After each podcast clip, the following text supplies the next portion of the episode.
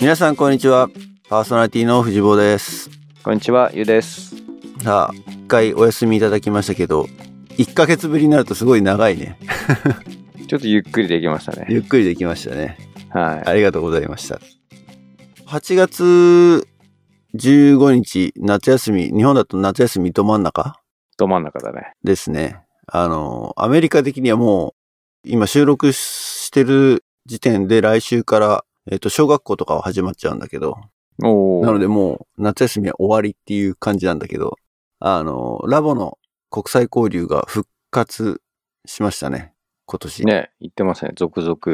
うん続々。あの、Facebook のタイムラインとかで見てても、知り合いの子供たちがみんなこう、今年待ちに待ってましたって感じで、渡米していく様子が写真とかで上げられてて。 そういう世代ってことで。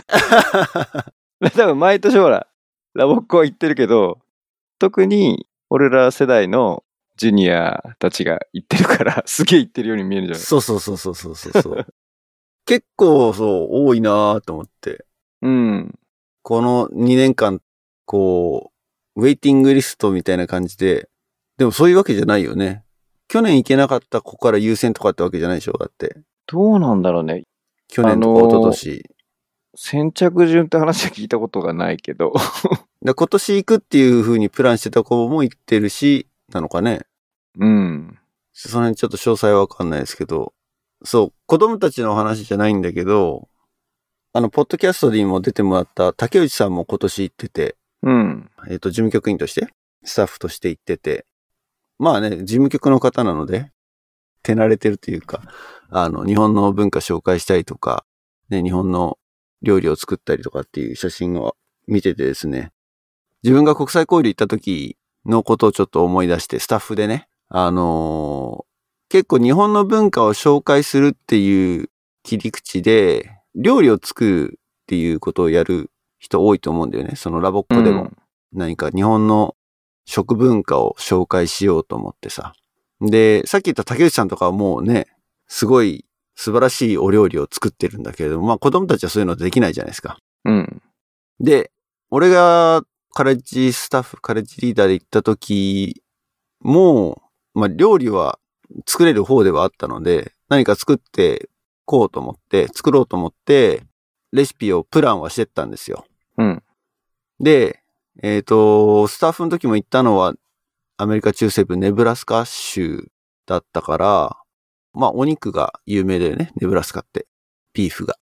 なので、あ、じゃあ、こうお肉の美味しい料理って言ったら何だろうと思って、プランしたのが、すき焼きだったのよ。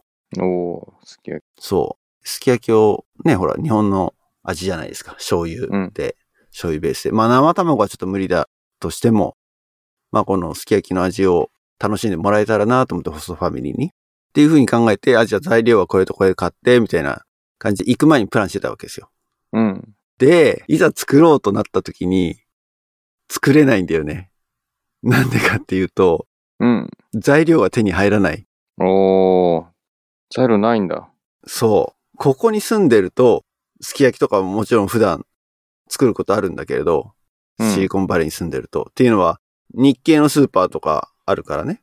すき焼きのタレも売ってるし、薄切りのすき焼き用の肉も売ってるし、豆腐もあるし、もうまあ、春菊すらあるし。まあ、ほぼほぼなんか日本にいるのとな、なんだ変わらないようなすき焼きを作ることができるんだけど、まあ、ここ以外のエリアでそれをやろうとしたら多分無理なんだよね。うーん。一つは、ビーフの、あの、すき焼き用とかしゃぶしゃぶ用みたいなスライスされた肉がない。ああ、そうか。ないんか。ないんだよ。だからステーキ肉みたいなブロック肉を買ってきて、それを自分で包丁でスライスするっていう。包丁スライスむずいね。むずいのよ。うん。で、結構なんか包丁の切れ味が良くなかったりすると、全然薄く切れなくって。少な いよね。うん。で、その時点でなんか、うーん、なんかすき焼きじゃない肉が出来上がり、うん。確かに。醤油はあったんだよね。変えたんだよ。うん。でも豆腐がなくて、あ、豆腐もないか。そうそっか。で、結構探し回って、いろんなスーパー連れてってもらって、で、ようやく見つけたのが、なんかね、紙パックに入ってる豆腐うん、関白。うん。まあ味は豆腐なんだけど、なんか、なんかが違う。 うん。わかんないけど、何が違うんだかわかんないけど、覚えてないんだけど。いや、これじゃない感がちょっとあって。で、野菜も結局、うんと、すき焼きってさ、何入れる野菜は、なんだろう。ネギうん。長ネギね。長ネギ入れるね。あと、何入れたっけ人参あ、人参入れる。おう。うん。いや、何入れるのいや、もう白滝のイメージしかないわ。あ、白滝ね。そう、白滝。まあ、うん野菜じゃないけど、白滝。で春菊でしょ春菊入れるね。うん。あと、まあ、椎茸っ青椎茸か。て考えると、結構普通にアメリカで手に入らない食材が多いのよ。今挙げた中だと人参しか手に入らない。はいはいはいはい。で、ネギはあるんだけど、あの、あ、でもあったかな当時。ネギも結局諦めて玉ねぎにした気がするんだよね。おー長ネギはないんだよ。ないんか。うん。で、この辺だと売ってはいるんだけど、まあほとんどはあの、なんていうの、万能ネギよりちょっと太いみたいなうん。グリーンオニオンっていうのがあって、まあそれは一応ネギなんだけど、でもなんかこう薬味に使うぐらいな感じで、このぶっとい、なんつうの、すき焼きにして甘くなるようなタイプのネギではないんうん。だよね。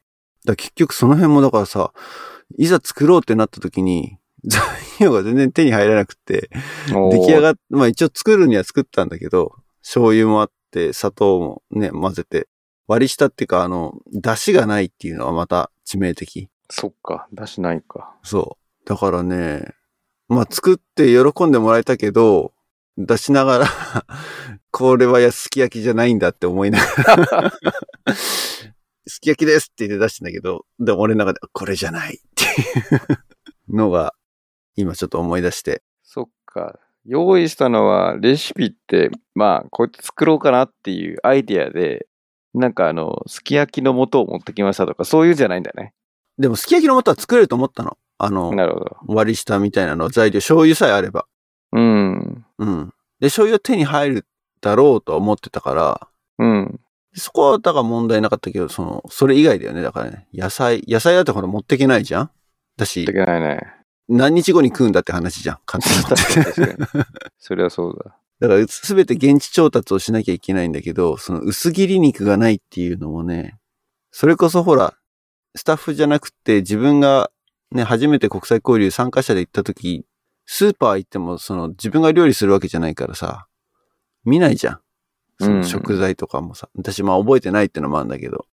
なので、あのーもしこれを聞いてる、これから国際交流に行こうという大学生スタッフもしくはラボっ子参加者の人で何かね、ホストファミリーに日本の食文化を紹介しようと思って何か作ろうって思ってる人って、まあ来年までないだろうけど。 あの、現地で手に入るものって多分わかんないんだよね、これね。だからすごくレシピは難しいと思いますっていうか、 な何のアドバイスにもなって ないんだけど。いや、逆にあれじゃないのなんかネットで買えるんじゃないのそうでもないのやっぱり、あれか。いや、あのね、そうでもない。そうでもないんだ。うん、シリコンバレーが恵まれてるなって思うのは、それこそツイッターとかで、うん。あの、まあ、在米の人たちのツイートとか見てると、やっぱりね、東海岸、西海岸の都市部以外の人たちは、いろいろ手に入らなくて苦労してるっていうか、これが食べたいんだけど、これがねえんだよ、これ売ってねえんだよっていうのはよく見るので、なるほど。うん。だからシリコンバレーっていうところはすごく恵まれてるっていうか、日系スーパーが何軒もあるし、うん。中華系、韓国系もあるから、まあ、うん、そんなに困らない。うーん。でもそれ、その、春菊とか、あ、春菊はなかないんだっけ今あの、例えばシリコンバレーとかにはある。あるあるある。それは作ってんのそれともし仕入れてんのどっか。現地だ、現地で育ててる。育ててんだ。うん。あーなるほど。いや、それこそ、ね、空輸してたら大変だなと思って。あ あ、だからあのね、日本から空輸されてくるものって言ったらね、魚ぐらい。魚。うーん。築地から直輸入みたいな、うん。いう魚ぐらいだよね。ここ現地なんだね。うん。で、魚に関しては日本人が食べる魚の種類がこっちで取れない、取らない。てか普通の他の、なんだろうな。日系スーパーじゃないところのスーパー行っても売ってないんだよね、まず。特に青魚。うーん。だそういうのはやっぱね、日本から輸入してますよ。空輸で。なるほど。うん。まあ、だからね、アメリカ、特に、あの、国際交流は都市部に行くことが少ないので、うん。うん。すごく難しいなってか、むしろ俺がこうサジェストできればいいんだけどね。 今ちょっと今日、今日は何も考えてなかったけど、ああ、向こうの現地の食材で作れるものか。作れる日本のものっていうのは、うん。誰かがこうレシピまとめてくれたらいいなっていうふうに。ありそうだね。うん。なければ、まあね、そこに住んでる人、日本人とかがね、何作ってるかって話だからね、結局。そうだよね。うん。まあまあまあ、全然なんか国際交流の話だったのかっていう。 あれだけど。えー、ちょっとじゃあ、次のトピックですけれども。はい。あのー実はですね、お休みいただいてる間ってわけじゃないんだけど、その前か。7月の初旬ぐらいから、あのーとうとう COVID に感染しまして、ほ陽性判定とかね、なんかね、最初、スタートはね、月曜日だったんだよね。で、もう感染経路はもう全くわかんないんだけど、う。うんとりあえず、月曜の、月曜の朝からなんか調子悪くって、で、結局もう月曜から会社も仕事も休んだんだけど、最初の症状はなんかこう、足首、すねのあたりが、すごい筋肉痛みたいな感じで痛くなったのが最初だったのね。うん。で、変だなと思って、その前の晩もね、なんか寝苦しかったんですごい。うん。感覚的に、あ、これ熱が出てくるなっていう、あの、お感が走る感じはいはいはい。うん。から始まって、結局そ月曜日もそのまんまなんか、調子悪いなっていうか、寝込んでた感じだったから、いや、これちょっとひょっとしたら、COVID とかもしんないと思って、テストを受けたら、テストってのはその、いホームキットでね、うん。家でできるやつで、テストしたら、ポジティブになったから、もう速攻で家を出て、うん。家でね。 家で、家でですよ。 他の子たちにかからないようにっていうか、子供たちと妻にかからないようにってことで、ふらふらになりながら庭にテントを立てて、もう自主隔離。テント生活。テント生活。へえ。そう、だからテント立ててる時に、一番下の娘とかが、ダディ、キャンプとか言って、楽しそうみたいな、すごい大盛り上がりだったんだけど、いや、これはとても楽しいもんではないよっていうふうに話しながらテントを立てて。で、そっからだから、ずっとテント生活を送って、まあ、家の中はだからもう家族が住んで、俺だけは、あの、庭で住んでっていうのを、まあなんか、症状が結構軽い人が多いみたいなのを最近ね、ほら、それこそちゃんとワクチン打ってれば症状が軽度で済むみたいな話を聞いたから、まあ2、3日で回復するかななんて結構楽観的に考えてたんだけど、超きつかった。あ、ほんと。いや、これは、他点はって思った。 まず。うーん。最初。の2日3日はほんと立てなかったね。熱はずっと出てたん熱はね、測ってないの。測ってないんだ。うん。いや、もうしんどいっていうか、もう熱測ったところで何も解決しないと思ったから、うん。多分熱はあったと思うけど、何度とかって別に測ってなくて。でも結構熱がバロメーターになるじゃんなんかきついさの。あー、何度だったかだから結構高めが続いたのかもね。その本当にきついっていうことは。うん。い測るまでもなく。や、でもね、ほら、感覚的にさ、高熱が出た時の経験はあるから、うん。何度ぐらいかなっていうと、俺の感覚では30、多分8度とか、あ、そそんなもんだったと思うんだよ。9う。度とかうーっん。ていうレベルの熱の出方じゃなかった。あ、行違うっんてだ。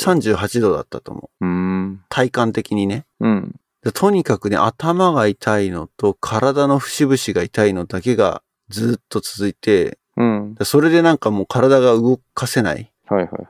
で、鎮痛剤っていうのかな日本で言ったらば、アイビプロフィンだからバ、バファリンとか、アイビプロフィンじゃないんだな。飲んだの。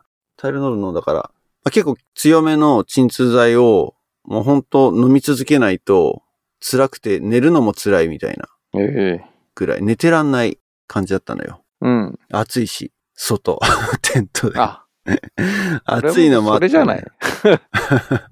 夜はすごい逆に冷え込むんだけど、それでもなんか暑い、汗かきながら寝てたな。うんだ、熱はまあ出てたと思うんだけど、こんな感じで、一週間はほんとそんな状態が続いて、おお長いね。うん。で、翌週になってだいぶ楽になって、で、だんだん今度はね、あの、喉、気管支炎みたいな感じで、こう、息をすると何かこう、ここに絡まってる、痰が絡む感じ。うん。まあ、もともと、ほら、肺炎系の病気じゃない、これって。うん。 COVID って。だから、あ、まあそういえばそうだと思いながら、喉が、うん、イガイガする感じから結構、痰が絡むような症状がその後から出てきたかな。うーん。まあだからちょっとそう、病気で寝てる時って、まあ、できることって何もないけど、スマホで自分でこの症状とかトレンドとか見てて、BA4 とか BA5 とかっていううん。オミクロンの亜種うん。じゃない今流行ってんの。日本だとうん第何波とか、あれも、あれいつまで数えるんだ7ぐらいかな、今。よく数えてるなって思うんだけど、うん。何波だろうとあんま関係ないだろうって思うんだけど。波ね。まあでもね、ちょうどね、時期的に3発目のワクチンが切れるぐらいではあるんで、あったんだよね。おお。 8ヶ月ちょうど。8ヶ月、9ヶ月ぐらいだったから。まあでも結果的にテント生活をしていたおかげで、家族とも接触しなかったっていうか、まあ子供たちはちょいちょい来たんだけど、うん。ご飯持ってきてくれたりとかの時に接してはいるんだけど、誰もかからず、おお。感染せず、一人で収束することができました。それはめでたかったなっていう。なるほどね。うんいやー、だからね、あのーあ、そうだよね。だから15日、7月15日の配信が危うかったんだよね。うだからそのせいで。あ、そのせいなんだ。そのせい、そのせい。だから、そう、15日の前の週がもう死んでたわけよ。うん。で、ポッドキャストの編集終わってねえやと思って、おお。うわ、どうしようって、絶対今回はもう無理だと思ってたんだけど、なんとかその熱が下がったからなのか、パソコン開くぐらいの気力はなんとか出てきたので、すごい ね。もうギリギリ終わってない編集を終わらせ、なんとか、あの、遅れたけどね、いつもと同じ時間に配信できなかったけど、なんとか配信させることができました。なるほど。裏話ね。、前回の配信の。 4月、そっか。収録後で編集前のタイミングだったってことか。そうそうそうそう。う。でも、あれだね。俺の2月の症状とやっぱり違うね。違う。だからさっき言ったその、うんね、BA5 とか BA4 っていうのは、あの、いろいろ記事読んだら、ウイルス自体が進化してるんだよね。うん。なので、症状が軽く済んでるのは多分、ワクチンのおかげだと俺は思ってるんだけど、やっぱり。うん。だから後からかかる方が辛いんじゃねえかなって思っちゃったり、まあ自分が辛かったからそう思ってんだけど、でもただ、周りにも結構かかってる人がいるんだよね。うん。ポジティブ出ましたって言って、陽性になっちゃいましたみたいなことを言ってる人はいて、でもそういう人たちは比較的軽症で済んでるっぽい。あれじゃないのあの重い人は上げる余裕がないんじゃないの上げる余裕がない。その、SNS とかに。あー、なるほど、なるほど。もうそれどころじゃない。それどころじゃない。うん、それどころじゃないっていうのは確かに。まあでも、病院行くほどではないから軽症っちゃ軽症なのかもしれないね。なるほどね。うん。軽い風邪ぐらいの気持ちだったのが結構重かったよって感じか。だからインフルエンザぐらいじゃないだから。俺、インフルエンザあんまかかった記憶ないんだよね。そっか。うん。比較がないのか。いや、今回多分人生で初めてかもしれない。こういうウイルス系のにかかったってのは。おー。えー、でもそうなんだね。なんか結構いっぱい感染力が広いイコール、俺そんなに症状は軽いのかなって思ってたら、そうでもないね。うん。あの、致死、致死には至らないと。いや、それはだから断定的には言えないけれども、うん。まあでもかかった人も大大変だったっていうのは、まあ1日2日はちょっとしんどいよ、みたいな。うん。だから、あ、じゃあ今日と明日、なんとか持ちこたえれば、まあ抜けるかなって、峠かなって思ってたら、全然まだまだこう上があったみたいな。はいはい、はい。全然峠じゃねえよ、みたいな感じで。3日目、4日目もなんか全然良くならないって思って。うん。だってのが。俺のパターン。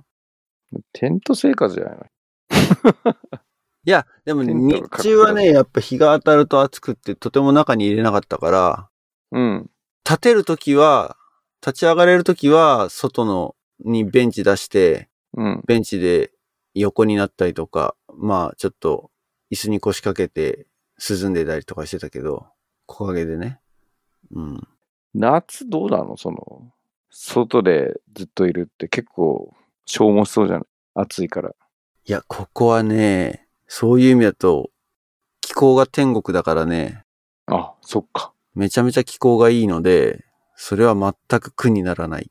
まあ、あとその、そうなんだ寒暖差が激しいっていうのはあるけれど、うん。でも過酷ではない、全然。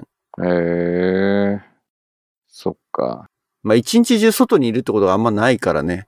あれだけど、でも、あのー木陰にいれば全然、日中でも快適、涼涼しいぐらい。日向にいるとクソ暑いけど。日本だとだってもう30、40度近い真夏日が続いてるからさ、うんもう日中に外にいるってだけでもう消耗しそうなイメージが、ああ、なるほどね。もう暑くてやばいみたい体感はもっとだろうね、多分ね。な。うん。いや、気温で言ったらね、そんなに上がってない。30度ん何度だろうえっ、と、70。あ、30度前後は行ってるか。80度後半とかだから、そうだね。30度前後は行ってるけど、35度は絶対超えない感じ。お摂氏で言ったらば。ー後遺症は後遺症っていうのかな今も実は治ってからもう3週間、2週間経ってるけど、喉のイガイガがちょっと残ってるかな今も。そうだよね。最初にタイトルコールを今回の収録前のやつは結構喉辛そうだったよ。え、どういうこと今日の収録アナザードーの皆さんこんにちはの、あの、1回目のやつ。あー、取れなかったですね。う。そう。撮り直しにしたやつの最初は結構しんどそうだったよ。あ、本当にあ、だから声質変わってんのかなうんちょっとかすれいやてそれはる。だから寝起きなのかなって思ったら、今は大丈夫だね。比較的そんなにね、ないけど、でもなんか、たまに喉が痛くなる症状は出てくるかな。まあでも、後遺症ってほど、後遺症ってわけじゃないって、後遺症って、なんつうのそんな重度な感じではないので、うん。まあなんか長引いてるなーっていう、それだけがなんかこう、残ってるなっていう感じがあるから、まあ時間が経てば消えるでしょうっていう気はしてる。うん。うん。うんよかったよかった。なわけで。まあ何が良かったって、それで家族結局誰も感染しなかったので、うん。あの、もともとプランしてたロードトリップもキャンセルせずに、で、俺自身も、あの、復活した状態で、うん。あの、そうだね。治った一週間後ぐらいかなうん。から、家族旅行、唯一の。っていうのは、あのー子供たちがさ、日本だとないんだけど、サマーキャンプうん。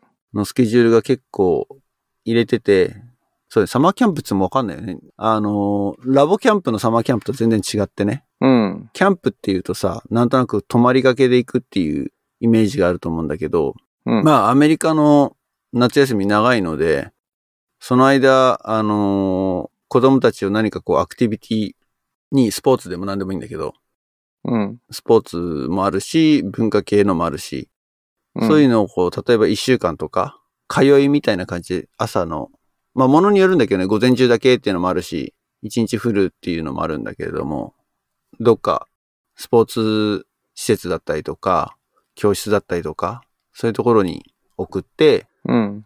一日過ごすみたいな子供たちが。っていうのほがいほいほい。あるのよね。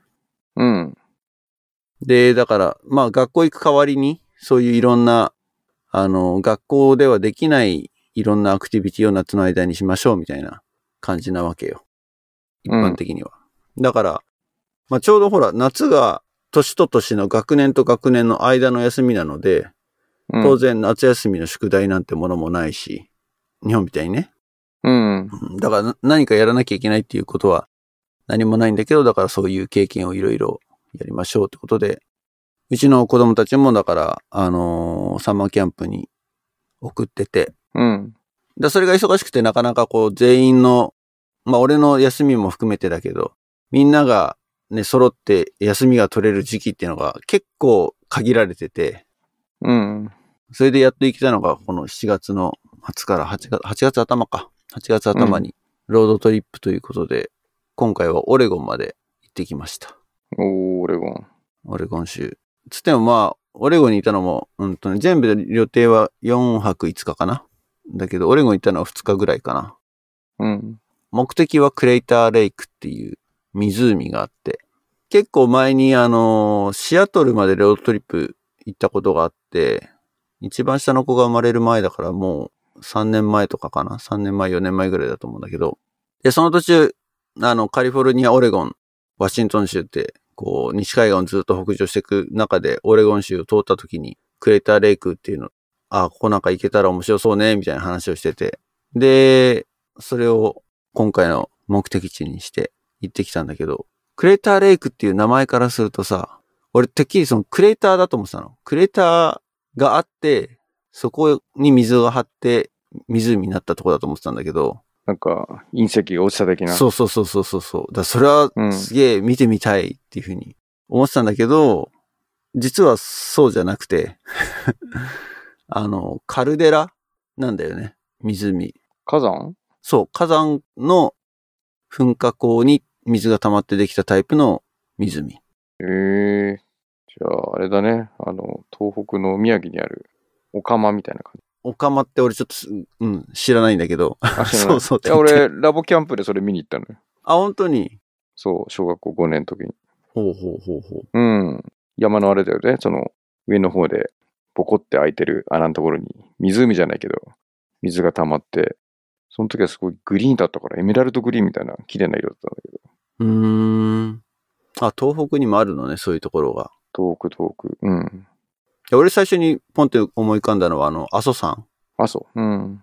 ほら、アニーがゲストで来た時におー。話してくれたじゃん、阿蘇の。あそこは湖じゃないよね。でもカルデラ、湖にはなってないから。カルデラなだけで。うん。で、火山の下に電車が走ってるみたいな話したけど。そうそう。で、だからアメリカでね、実は一番深い湖なのよ。あ、そうなんだ。だから相当でかい噴火口ってか、火山自体がめちゃめちゃでかいよね。うん。で、そう、一番深い湖がゆえに、その湖の青さが、まあ、美しいってことで、あの、有名な観光スポットにはなってるんだけど。残念だったのは、ちょっと天気が良くなくて、その、ね、青空から降り注ぐ太陽で、こう、やっぱり反射でね、湖の青さって際立つと思うんだけど、そこはちょっとあんまりいい感じではなかったってのはちょっと残念だったんだけど、まあ、それでも、すごい綺麗な湖で、良かったですよ、行って。えー。いや、でもオレゴンか。オレゴンキャンプだったよね。そうそうそうそうそう、オレゴンキャンプね、港が行ってたやつね。うん。あれはどこ行ってんだろうね。なんか国立公園みたいなのがあるんじゃなかったっけうん、だから国立公園はね、いっぱいあるのよ。その、クレーターレイクもクレーターレイクナショナルパークなのね。だから、その山の方に行けば、国立公園はいっぱいあって、その中でテント張ってキャンプしたりとかっていう人もいっぱいいるし。そっかそっか。国立公園がいっぱいあるのね。 じゃあ、オレゴンの国立公園っても全然定まってないわけね。そうそうそう、全く定まらない。うん。なるほど。まあでもね、カリフォルニアからこう、北にドライブしてって、まあ、オレゴン州入るまで、どんぐらいだろうな。まっすぐもし行ったら、多分6時間ぐらい、6時間か7時間ぐらいなんだよね、片道。うん。なんだけど、まあ、それ一気に行けないから、途中でちょっと、カリフォルニア州内で一泊したのよ。で、レディングっていう街なんだけど、うん。そこに泊まった時にすごい感じたのは、あ、やっぱシリコンバレー、ベイエリアの気候ってのはめちゃめちゃ快適なんだなって。うんっ。ていうのは、内陸なのね。で、山の方だから、うん。まずね、気温が高い。ああ、そうなんだ。そう。それこそさっき、ほら、35度いかないみたいなこと言ってたけど、うん。普通に普段から100度超えて、100度ってのは歌詞で100度、100度だから、37度とか、38度とかが普通っぽいのよね。普段から。うんその、ローカルの人と話した時に聞いたんだけど、うん。だから100度切ったら涼しいよみたいなぐらいのローカルの人たちは感覚だったから、あ、ここはそんななんだと思って、す実際すごい暑かったし、うん。で、ホテル泊まったのはちょっと夜遅かったからさ、次の日の朝ごはん、モーテルだったからないからさ、スーパーにこう夜子供たち寝てから朝ごはん買いに行ったのよ。うん。したら、なんかね、蒸し暑いんだよね。その日本の熱帯夜を思い出させるような蒸し暑さ。はいはいはい。うん。むわっとしてて、暑くて、うん。それに比べたらだから、ベイエリアの夜は全然そんなじゃないからさ、全然カラッとしてて涼しいし、むしろ T シャツ一枚じゃ寒いぐらい、夜は。うーん。っていうのを体感してきて、そう、内陸だから、同じカリフォルニア州内でもこんなに違うのかと思いましたね。うん。で、オレゴン行ったらオレゴン行ったら今度すごい涼しいんだよね。ああ、オレゴン涼しそうう。ん。うん。で、なんかね、まあこれはちょっと通った道によるんだと思うんだけど、なんとなくだけど、オレゴン州に入った途端に、急になんかこう、緑がすごく青々しいというか、うん。森の緑の深さが急に濃くなった感じがあって、かつこう、みずみずしさがある。それこそなんか、池っていうよりも湖なのかな。結構湖が多いんだよね、あっちのオレゴンの方入ると。うん。そう、だから、森と水がすごく豊かな州だなっていうのを、ものすごく感じたね、オレゴン行ったら。ええいや、オレゴンもなんか良さそうだよね。うん。過ごしやすかったね、だからオレゴンの方がむしろ北カリフォルニアよりは。オレゴンのもう、何、山側山側、そうね、内陸の方。なので、こので、オレゴン州の上がシアトルとかあるワワシントだよンね州。うん。うん。まあでもそんだけ遠いんだね、やっぱね。あの、直線距離は、ビュってまっすぐ行けばすぐ着きそうなイメージだけど、広いもんね。広いね。そう、結局だからオレゴンも行ったのは、うん全然南の方だけで、まあ南、真ん中ら辺ぐらいまで行ったかな、一番北のところは、オレゴン州の。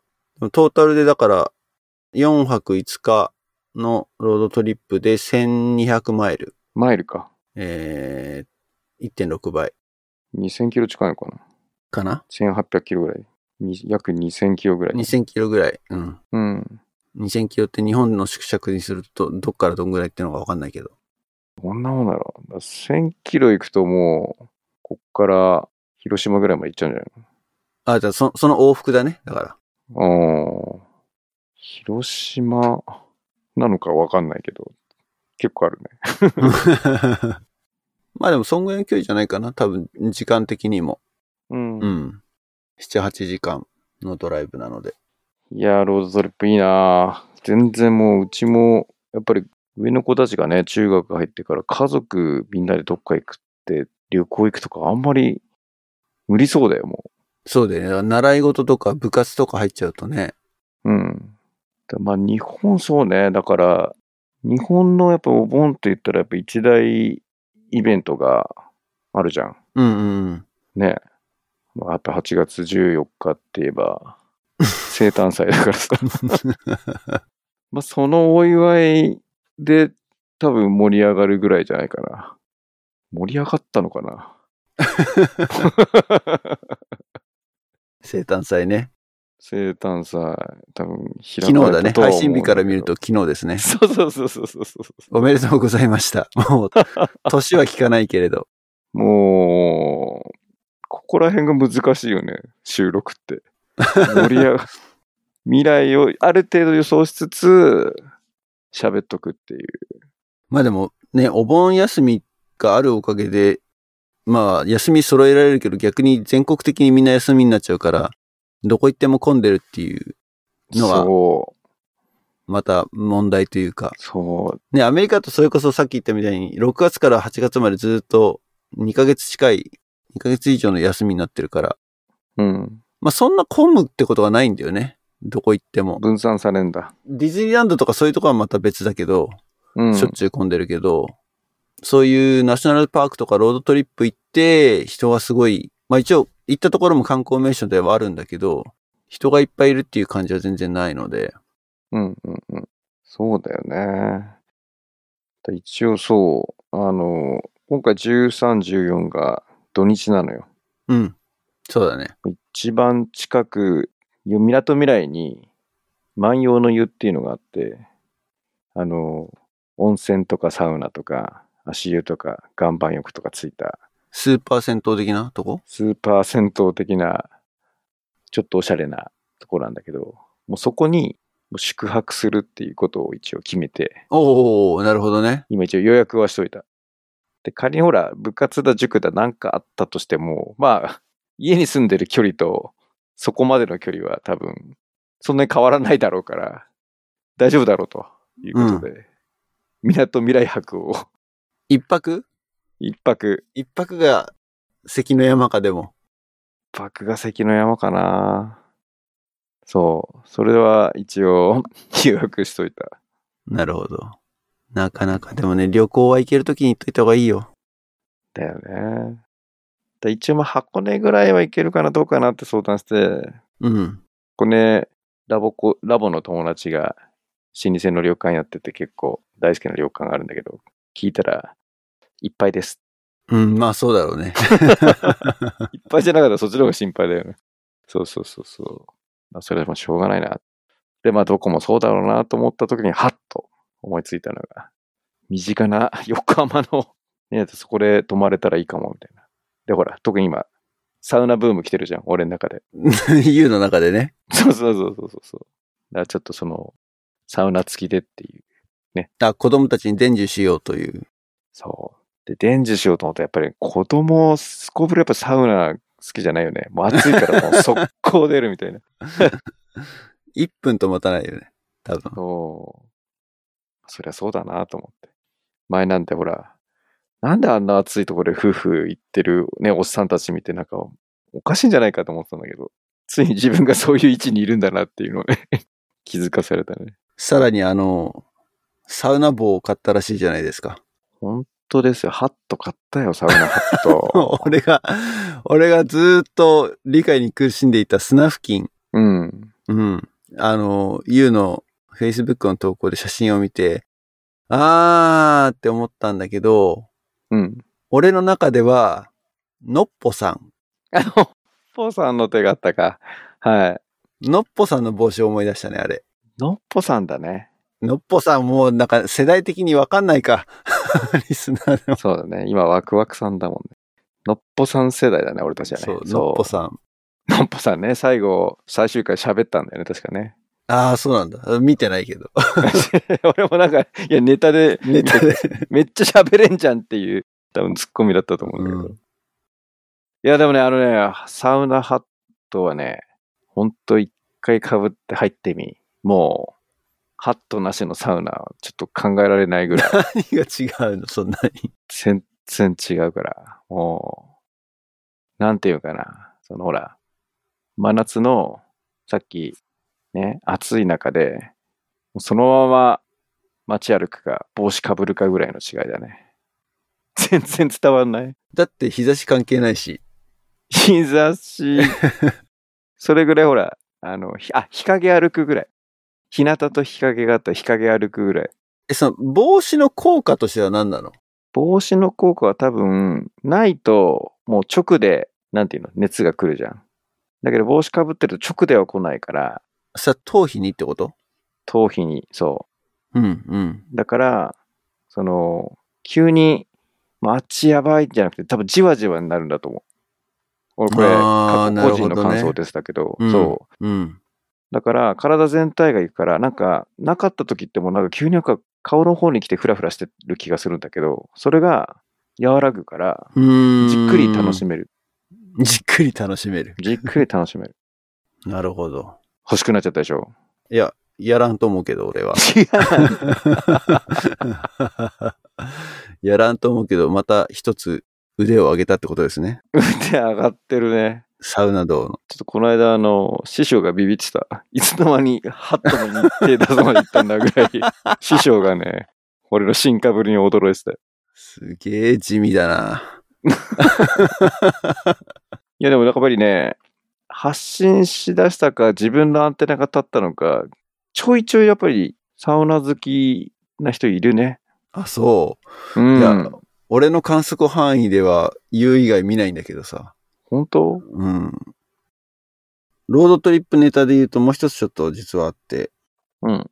多分これ放送した時には俺ビデオ公開して終わってると思うんだけど、あの、ジェリービーンズって知ってるお菓子。ジェイミズしてる。ジェリービーンズのほぼ独占って、市場を独占している会社があって、ジェリーベリーっていう、もうジェリービーンズって言ったらもうジェリーベリーっていう会社しかないぐらいうん。すごくジェリービーンズが有名な、多分これはもうネーションワイドは全米で誰もが知ってるお菓子メーカーなんだけど、うん。それの工場が、ヘッドコーターの工場が、あのね、ナパバレーの結構近い、近いところにあるのよ。おー。カリフォルニア。うん。もうだほほぼ全然ベイエリアなんだけど。でそこに帰り、最終日寄ってきて、で、工場見学ができるのよ。おー、工事見学。そのジェリービーンズを作ってる工程が全部見れるのね。その、うん。砂糖をこう、シロップにするところから最後パッキングするところまでの全工程をうん。上から、工場の上から見れるようになってんだけど、そこがすごい面白くって、まあ、ちょっと、あの、時間がなくて全部見切れなかった感はあるんだけど、ジェリービーンズすごいいろんなフレーバーがあるの知ってるうんうんうん。もう100種類近く。ひょっとしたら100種類以上。いろんな味で、あといろんなカラフルなね、あの粒があるんだけど、その中に同じ色、同じ形、まあ形はミネーションなんだけど、同じ色をしているけど、全然味が違うジェリービーンズを混ぜ込んだパッケージがあるの。その罰ゲーム的な感じでさ、遊びに使いそうなうんうんやつがあって、で、それを買ってきたの。うん。うん。だ例えば、だから1個はだからすごく、すごく美味しいというか、まあ普通のジェリービーンズだよね。で、同じ色していて、もう1個は、すごい、なんつうの、気持ち悪い味とか、匂いとか。うん。例えば、うんと、まあ、それうち買ってきたのは、1個の中に10種類のそういうペアが入ってるのを買ってきたんだけど、例えば、ベリーブルーって、んブルーベリーじゃなくてベリーブルーね。 なんか、微妙にずれてんだね。あの、まあ、だからベリー系の青い粒、うん。ジェリービーンなんだけど、うんと、もう一個ひどいやつはトゥースペースと歯磨き粉うわみーたいな感じ。きついで歯磨き粉とベリー。うーん。はい見た目は全く一緒なわけよ。はいはでも味が全然違う。い。いやー。だそれを、この前、帰ってきてから、あの、罰ゲーム、罰ゲームじゃないけど、なんかこう、ゲームでやろうっつって、息子と。だ同じ色の自分たちでピックして、うん。一斉の背で食べるみたいな。うん。俺と息子とで。で、そのリアクションを ビデオで撮ってたので、それを近々、近々というか多分、配信日の前には多分俺の Facebook とかで公開しちゃってると思うんだけど、面白そうだね。もう、すすごいよ。この味。てか、俺ばっか外れ引いてたんだけど、実際、ネタバレしちゃうと。まあ、いいやつ、いいやつってか、その、普通のやつは、例えば、カプチーノとか、バースデーケーキとか、うんと、ジューシーペアとか、そういうフルーツ系だったりとか、お菓子系だったりとか、そういう味なわけね。うん。でも、もう一個ひどいやつの方の味は、もう思い出したくもないけど、オールドバンデージとかさ、どういうことえっ、と、テーピング、包帯うん。を、それこそ突き指とかするじゃん。うん。例えば、俺はバスケやってたから突き指でよくテーピング指に巻いてってやったんだけど、うん。それをさ、まあ、何日か巻いてるとお風呂入ったりとかしてさ、まあ、ちょっとなんか蒸れて、で、かつ汗も染み込んでみたいな感じでさ、このテーピングの匂いってすごい臭いんだよ。おう。で、その匂い。やだね。うん。とか、鼻くそ味何そとれ。か、ゲロ味とか、あとはカメムシ味とか、うん。うん。あとはね、食洗機。いや汚い食洗機。そういう、あれなんだ。そう。もう誰がこれ企画したんだよってぐらいね、誰がそしてこれをテイストを作ったんだってぐらいね、はいはいはい。とんでもない味のものがあって、うん。まあひどいですよ、このリアクションが俺の。 後でビデオを見てもらえばって思うんですけど。なるほど。そういうのがあるので、あの、日本に持ってくお土産にこれはいいなって思った。 誰が、誰が使うかわからんけれど。なんかイベントとかで使うにはいいなって思った。確かに。まあ、激辛みたいなさ、よくほら、ね、激辛ですとか、めっちゃ酸っぱいですとか、あれはあるけど、その、汚い系っていうの汚い系ですよ、ほんそっと。ちなんだ。なんか、どうなんだろうね。盛り上がんのかななんかその、盛り上がった後の盛り下がりが怖い。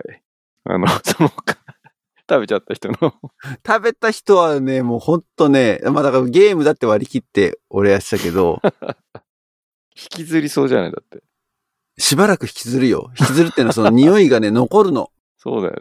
うん。で、10種類全部であるから、10種類全部一通りやったんだけどで、ほら、二つ入ってるけど、それ自体ももう全部こう、ランダムだから、うん。両方とも美味しいケースもあるし、両方ともまずいケースもあるわけよ。で、はいはい片っぽ美味しい、片っぽまずいってケースもあるわけよ。うん。それはもう本当口入れるまでわかんないから、匂いも全然、匂い嗅いでも全然わかんない。うーん。このジェリービーンの、このシェルになってる部分の、なんつうの、中にグミが入ってんだよね。うん。その周りのシェルの、この砂糖の固まったやつうん。を、こう、歯でぐちゃっとブレイクしないと、その匂いが出てこないようになってる。なるほど。ちゃんとコーティングされてるわけね。そう。あ、そう、コーティング、コーティング、そうそうん。いや、ちょっと怖いな。う。お土産に持って帰ろうかな、じゃ あ。冬帰るとき。やるか。それやるか。うんいや、俺も、俺はやらない。俺、俺やらないんだオーディエンスそれほど嫌だったってことね。でそれほどやでそれもだからもうね、何度も、こう、なんつうの、刷新されてて、俺が買ったのは6エディションだったのね。エディションがあるの。第6版だったわけよ。うんうんうんそうエディション。でそれとは歴代いろいろだからあって、今回のニューフレーバーの一つがそのオールドバンデージだったわけよ。なるほど。うん、ニューフレーバーなんだね。うん。で、結局だから、なんつうの、そう、いろいろね、ジェリーベリーも試して、なんつうの、リアクションが良かったとかっていうのは結構なんか YouTube に、 俺がやったみたいに動画を撮って、二人が食べる動画を撮って、YouTube に上げてる人が結構いっぱいいるみたいなのね。なるほど、なるほうど。ん。そう。だからそういうのを見て、なのか、このフレーバーは成功だみたいな、そう開発してる人たちはそうやって喜んでるのかもしれ ない。なるほどね。それでも面白いね。やっぱり。単に食べただけで終わらないっていうか、コミュニケーションになる ね。ぜひ、あの欲しいという方はお土産で持って帰るので、冬に。いや、でもちょっとオールドバンデージだけは避けたいな。 あの ね、ダーティーティッシュウォッシャーもひどかった。いやいや、その、そのシリーズ嫌だ わ。全部嫌だ。雑巾臭さ系。うん。はい、そんなわけで、なんか、今日は、俺の近況報告ばっかりで終わってしまいましたけど、はい。えー、次回は久しぶりにゲストをお招きしたいと思ってますので、はい、楽しみですね。楽しみですね。ということで、えー、番組の配信情報に関しては Twitter、Facebook で、えー発信しております。えーぜひですね、フォロー、ライクよろしくお願いします。そして、えー番組へのご感想、ご意見ありましたらぜひですね、えー Twitter でも Facebook ページでも配信情報の方にコメントを寄せていただけたらなというふうに思います。